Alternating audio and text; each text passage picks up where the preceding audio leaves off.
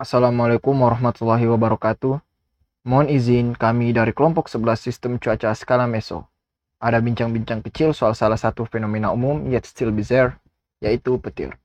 Kita sudah ada dengan saudara Noval Dia Ulhak, Taruna STMKG Meteorologi 2018. Assalamualaikum Mas Noval, bagaimana kabarnya? Waalaikumsalam, rekan Subhan. Alhamdulillah, saya dalam keadaan sehat dan semoga rekan Subhan dalam keadaan sehat juga. Sesuai topiknya, kita langsung ke pertanyaan paling mendasar. Apa yang dimaksud dengan petir? Secara singkat saja, yaitu petir adalah suatu proses pelepasan muatan listrik dari awan bermuatan. Berhubung Mas Noval orang sains istilahnya, bagaimana proses petir itu terbentuk? Secara singkat saja, proses petir terjadi saat hujan, disebabkan karena adanya pertemuan banyak es di awan yang saling bergerak di udara.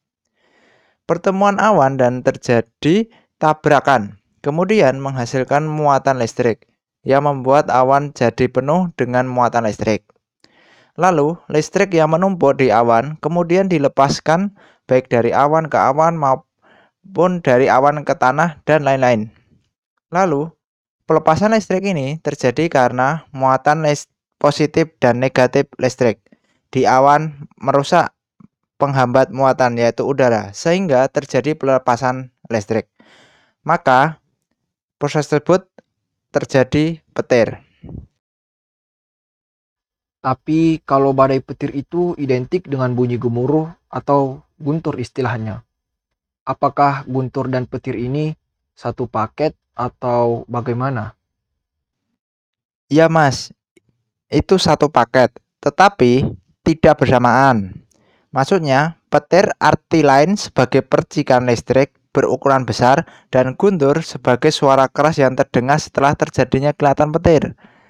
Maka yang membedakan yaitu karena tidak bersamaan yaitu adalah proses terjadinya. Karena proses terjadinya petir dan guntur itu berbeda disebabkan oleh perbedaan kecepatan antara petir dan guntur ketika merambat di udara. Ada berapa jenis petir? Jenis petir ada empat, yaitu yang pertama petir cloud to ground. Yang kedua, petir cloud to cloud. Yang ketiga, petir intracloud. Dan yang terakhir, petir cloud to air.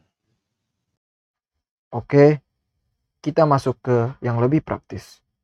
Apa aja bahaya petir bagi manusia? Bahaya petir bagi manusia yaitu yang pertama, jika tersengat listrik akan mempengaruhi denyut jantung sehingga dapat seketika berhenti. Lalu bahaya lain yaitu adalah terjadi luka bakar pada organ tubuh luar. Kemudian, bagi bangunan dan pohon, jika tersambar petir akan menyebabkan percikan api dan bisa terjadi kebakaran. Berarti udah jelas ya, jangan main-main di luar kalau memang lagi badai petir. Tapi ada gak mas tips and trick terhindar bahaya yang udah mutakhir?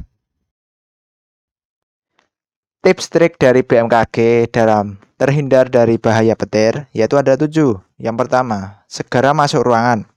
Yang kedua, jangan berlindung di bawah pohon. Yang ketiga, jauhi kolam renang. Yang keempat, jauhi tempat terbuka. Yang kelima, berhenti mengendari motor atau kendaraan. Yang keenam, jauhi tiang listrik.